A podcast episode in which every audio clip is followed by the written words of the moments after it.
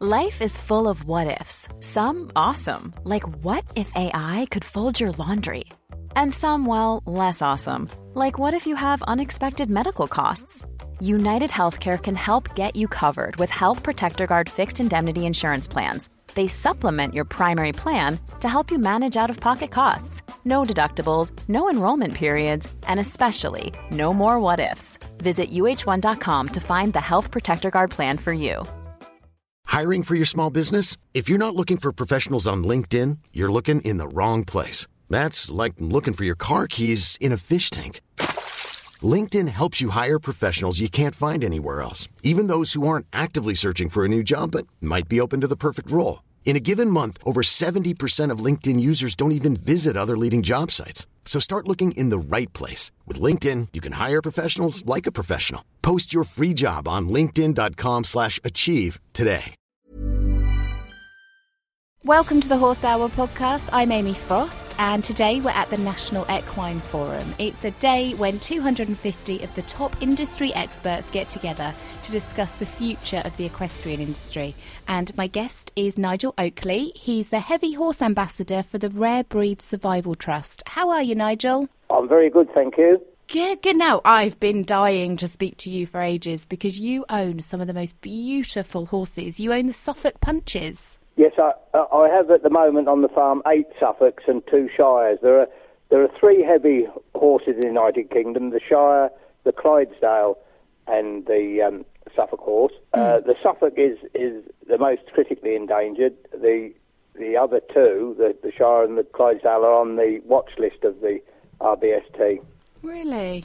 What? How many do you think there are in the country? I can only, I'm, I'm a past president of the Suffolk Horse Society, and a trustee of the Suffolk Horse Society, so I can speak for the Suffolk. There are around 500 registered Suffolks with the Suffolk Horse Society. So, does that mean they're close to being extinct?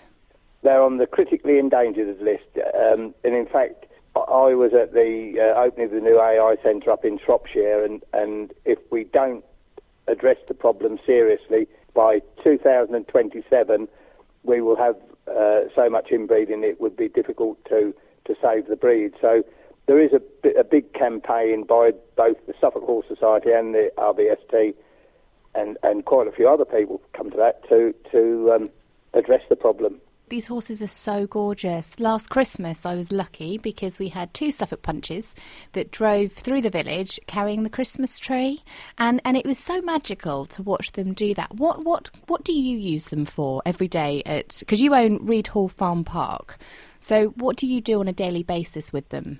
Well, well, I nearly said unfortunately I'm getting older, but that's better than the alternative. Um, I, I used to, to cut the corn with them. I still plough about 20 acres with my Suffolks. Um, I do a lot of demonstration work at county shows. I've been involved in five Countryfile programs, and we get quite a lot of film work. But I, I teach driving to driving horses on the highway to youngsters and, and to adults. Really, without you know young people learning the arts of the heavy horse, then there isn't a real point in saving the heavy horse. So we must make sure future generations are up to speed on that, really. And what made you stay with the heavy horses and Suffolk punches rather than moving on to tractors? Yeah, well, I mean, obviously most farmers use tractors and, and mechanical means, um, but both the RBST and, and the Suffolk Horse and, and most of us who keep heavy horses believe there are still opportunities. Although I, you know, am not of the age now where I want to cut corn and, and so on with them, I still plough, as I said. But, you know, even, even in tourism, the horses are working. It's not, it's, you know, taking people round or displays for tourism is an active role. Forestry is the main, really viable job for, for the Suffolk horse, or, or indeed the, the Shire or the or the Clydesdale. The SSI triple scientific areas where you can't use petrochemical uh, fuels for, for environmental reasons, the horse is still a very viable option. So I, I think there are ways that we can uh, survive with a horse in a in a viable manner. I heard that they're actually better than the tractors and things because you can you can get closer. It's a lot more intricate. The ploughing is is uh, much more detailed. Is that right? Well, well, it is. I mean, to be truthful, you couldn't farm England with horses any longer. The population demand for food is so great it wouldn't be it wouldn't be sensible. I mean, people say to me, you know, you do it for the love of doing it. Well, I don't see anything wrong with that, to be truthful. Mm-hmm. Um, people play golf or keep classic cars. There isn't a lot of revenue made from that, I wouldn't think. But you've got to, not everything has a monetary value. And I, for one, rejoiced when they, they rebuilt Windsor Castle after the Great Fire. Uh, that's part of our national heritage. And the livestock, you know, the rare breed livestock is our national heritage. And if we want our great grandchildren's children to have the privileges we've had, then we must address it and stand up to our responsibilities. Mm, I completely agree with you. You you mentioned three heavy horses: the Suffolk Punches, Clydesdales, and and the Shire. Um, where do the Percherons fit in? Are they, well, the, they... the Percheron isn't recognised as a British breed. It came over after the Great War when we lost, obviously lost a lot of horses in the First World War, and there was, you know, the horse was still part of the agricultural scene then. Um, but as far as as um, RBST are concerned, it's not a native breed. I see, because I have some Percherons at the back of my house, and um, and they quite often do a lot of work, and it's fascinating to watch them and watch them pulling their uh, pulling the hay, and they do a lot of ploughing with them. And what fascinates me the most is how gentle these horses are. The heavy horses, they're so powerful, but they have such kind souls. Yeah, I mean, there, there is a, a saying, gentle giants. I can't say I totally agree with that because I break in probably about 15 heavy horses a year for, for myself and other people.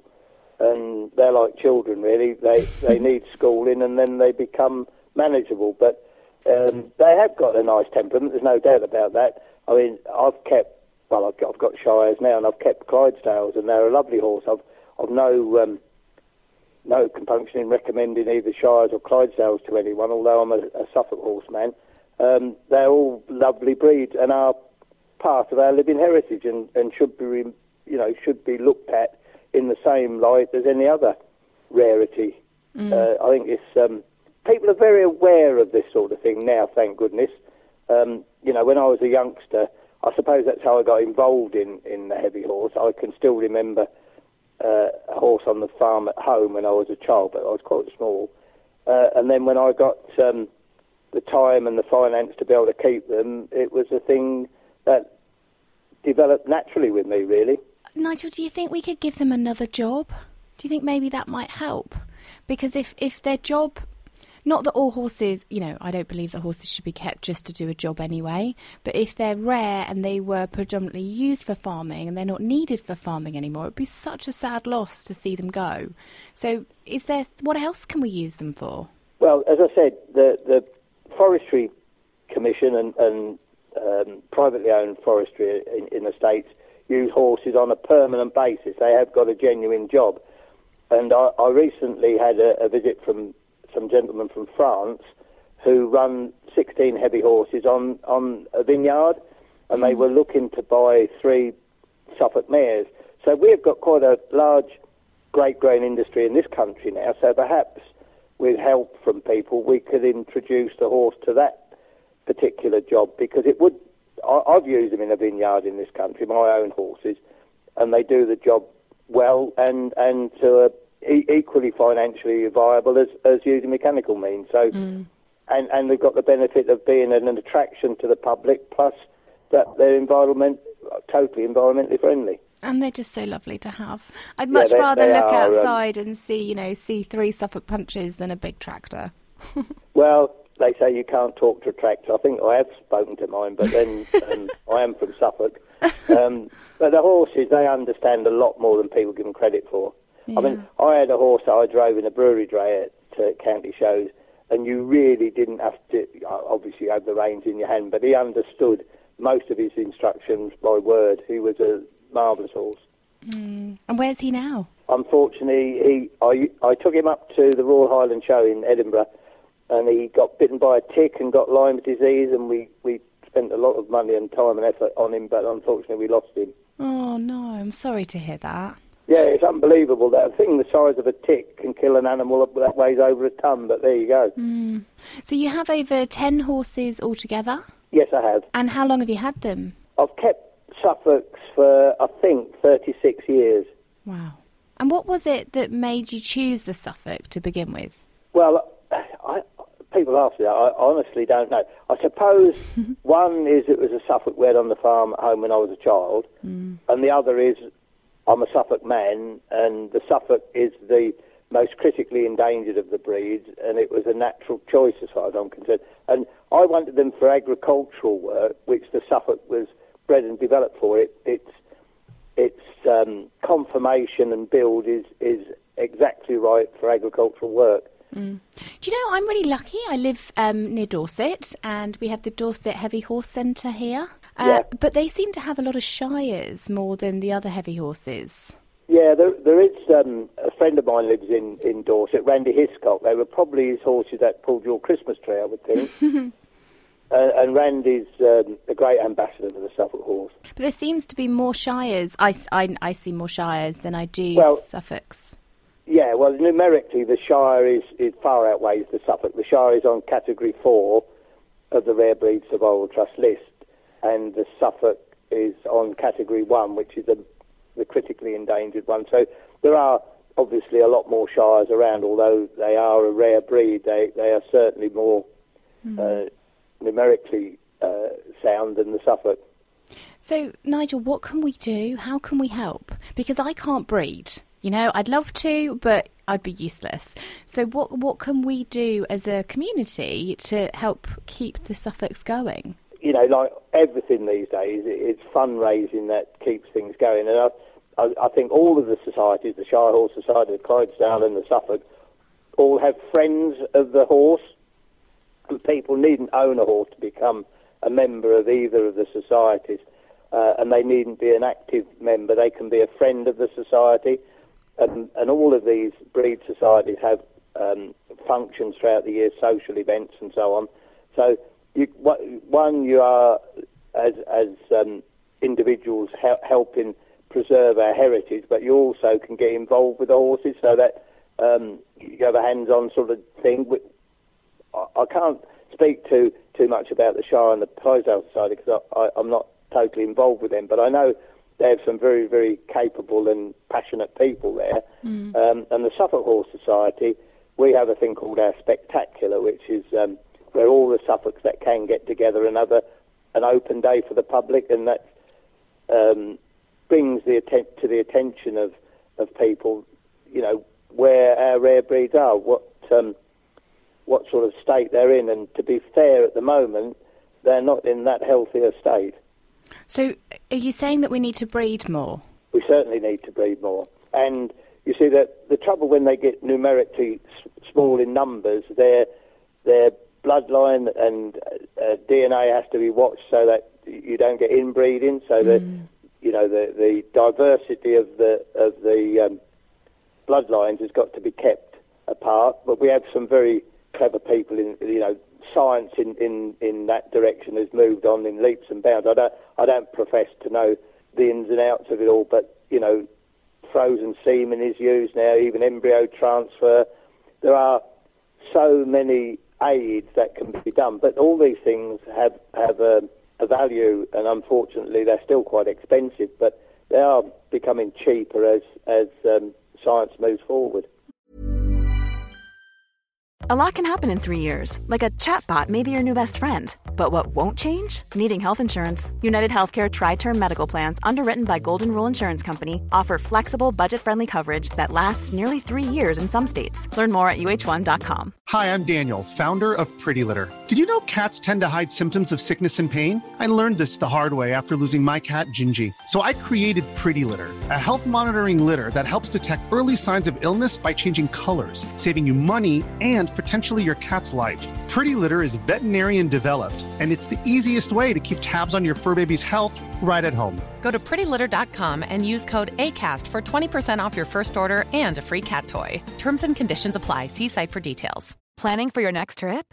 Elevate your travel style with Quince. Quince has all the jet setting essentials you'll want for your next getaway, like European linen, premium luggage options, buttery soft Italian leather bags, and so much more and is all priced at 50 to 80% less than similar brands.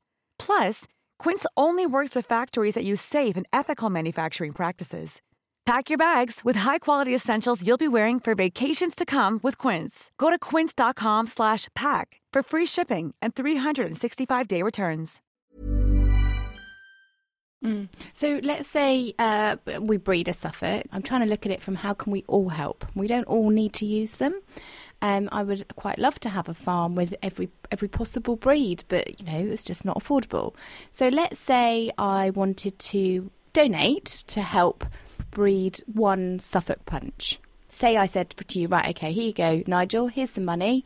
Go and breed a, a Suffolk Punch. What would you then do with that horse? Would you then use it, or would you be able to sell it on? Yeah, there's two options really. I mean, like all all rare animals, from snow leopards to so on, you can sponsor the breeding of, of a particular animal. Let's say whichever stud, a Suffolk stud or a Shire or Clydesdale stud, sponsor that animal, and then be informed of its life through its life. So it may go to an open farm park where it's on show to the public to promote the breed. It may go on to be an animal that goes to ploughing matches uh, with with another horse. Um, you know, they've got all sorts, or, or an animal that's shown at county shows in a brewery dray or in hand. So, you know, if you if you had a financial interest in a horse, I mean, there's a lot of people put financial interest quarter shares in race horses and so on, mm. and follow its um, progress through life. So the same could be with with the heavy horses. Um, you don't particularly need to own one, but if you had a, a percentage of sponsorship in it, then you could be kept aware of that horse, horse's lifestyle and, and successes. So, how much would it cost to breed one one Suffolk Punch? I don't know if my wife's listening in. uh, to be fair, I would think probably about fifteen hundred pounds. With the stud fees are negligible. It's veterinary costs and the feeding regime that needs to go into the mare to make sure you get a, a healthy foal. Mm. Um, and unfortunately, these heavy horses haven't, unless they're really top quality animals, haven't got a big monetary value when they're two years old because you normally would sell a, a horse as a yearling or as a two year old, uh, and they're still not worth sort of mega money. So there's no there's no real monetary gain in breeding heavy horses. To be fair, uh, it's a it's a passion or a or a, a lifestyle. Um, no one in their right mind would do it for financial gain. In my, that's my personal opinion. I've, I've never come out in front anyway. Um, and how much does it cost? I, I guess it's just like co- the cost of a normal horse, isn't it? It's the feed, it's the upkeep, but they're quite hardy animals. Yeah, I mean, you read in books that heavy horses uh, live on mostly nothing. Well, like all of us, they might for a little while, but they, they would die eventually. They they need feeding. They don't need top quality food that you put in a, a thoroughbred to race it, that's obvious. Um, but they need even haylage and, and hay and that sort of thing.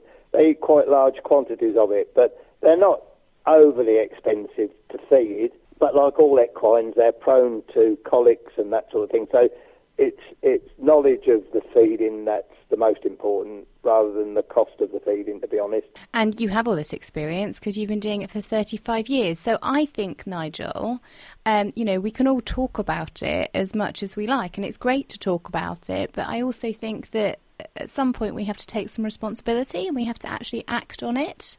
Well, that that's a very nice comment, and it's lovely to hear you speak that way. But there are, there is a lot. I mean, we get well, I do anyway, get depressed when you watch the news and all you seem to hear is things that are going wrong. Mm. But there are a lot of really nice people in this country. We've got holiday lets on the farm, and a lot of people come really to see the horses working. And we've had the holiday lets for 12 years, and I've only met one man that I wouldn't be too bothered about meeting again. So the majority of people are, in my opinion, nice. You know, worth yeah. worth their weight in gold, to be honest. Um, and there is a, a, real interest in not only our equine rare breeds, but uh, cattle and sheep and pigs and so on, which, you know, if, if we lost those bloodlines, that's where all the commercial breeds originate from. So it is, it is more than one reason to keep the bloodlines alive. If, if we had a catastrophe, you know, with, with illness or, or some virus or whatever, having, having the original breeds to come back to would be our lifeline, to be truthful. Mm. Let's do it, Nigel. Let's make a little Suffolk. yeah. How does this work? Uh, the heavy horses, they're like in, in the canine world, really. The smaller the dog the, the longer it normally lives, and it's exact, exactly the same in the equine world. A heavy horse doesn't live as long as a Shetland pony, but I've got the Suffolk on the farm at the moment, and she's 24, mm. and I've got a Shire that's 28. So they are remarkable to have lasted that long, really. Yeah. Well, thank you for everything that you do, and, and thank you to the Rare Breed Survival Trust. One, for keeping these horses going, because I agree with you. I want my children and my grandchildren to know the heritage of the country and where the horses came from, their history. I find it really fascinating, and it'd be really sad to see them go. So, um, how can we find out more information, Nigel? Do you have a website? Um, I've got a website, but the Suffolk Horse Society have got a website. The lady who is our executive secretary is on holiday, unfortunately, at the moment. Well, fortunately for her, I suppose. um, but Jane is um, very, very helpful. The, well, the, the, the, rest of the staff in there are helpful. And anything you wish to know, they'd be more than happy to furnish you with the details. Nigel, thank you so much for talking to us today and for speaking at the National Equine Forum. I do wish you all the best with your, your Suffolk punches, and um, and I'd love to come and visit one day. I think that would be great. If you've enjoyed listening to these podcasts about the National Equine Forum, then for more information, head to their website, nationalequineforum.com. Thanks so much for listening. I hope you enjoyed this episode. You can catch all the podcasts from the National Equine Forum on their website. Just head to nationalequineforum.com and you can see them on our website, horsehour.co.uk. I hope you enjoyed the live stream and getting involved in the conversations, asking your questions to the panel and to the speakers just by using hashtag horsehour, hashtag NEF. You'll be able to replay the videos from the forum if you just have a look at their website and their YouTube channel. Now, this event wouldn't be possible without the friends of the forum. Our corporate friends are the Blue Cross, Dodson and Horrell, the Donkey Sanctuary, Hadlow College, New Shul, and SEIB Insurance Brokers along with individual friends. Thank you so much to everybody that takes part in the National Equine Forum and organising it and uh, making sure it's super successful every single year. We'd also like to say thank you to the forum sponsors BETA, British Equine Veterinary Association, the British Horse Society, Bransby Horses, the Jeffreys Scholarship Trust, Bedmax, HBLB, Red Wings, Weatherbys, the World Horse Welfare, the Horse Trust, BHA, which is the British Horse Racing Authority, the British Equestrian Federation, and our great supporters, Bully Davy, Craig Payne, NFU Mutual, and uh, we're proud to be supporters of the forum too. Really looking forward to next year. Already there's a date set. It will be the 27th National Equine Forum, and it takes place Thursday, the 7th of March 2019. I can't believe we're talking about that already. So pop that in your diary, 7th of March next year. So I hope you enjoyed this year's National Equine Forum. I'll speak to you soon.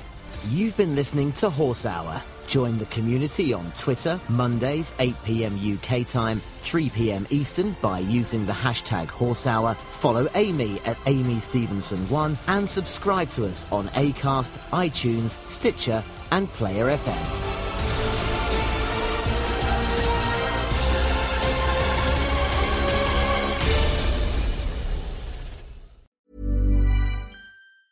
Hi, I'm Daniel, founder of Pretty Litter. Did you know cats tend to hide symptoms of sickness and pain? I learned this the hard way after losing my cat, Gingy. So I created Pretty Litter, a health monitoring litter that helps detect early signs of illness by changing colors, saving you money and potentially your cat's life. Pretty Litter is veterinarian developed, and it's the easiest way to keep tabs on your fur baby's health right at home. Go to prettylitter.com and use code ACAST for 20% off your first order and a free cat toy. Terms and conditions apply. See site for details.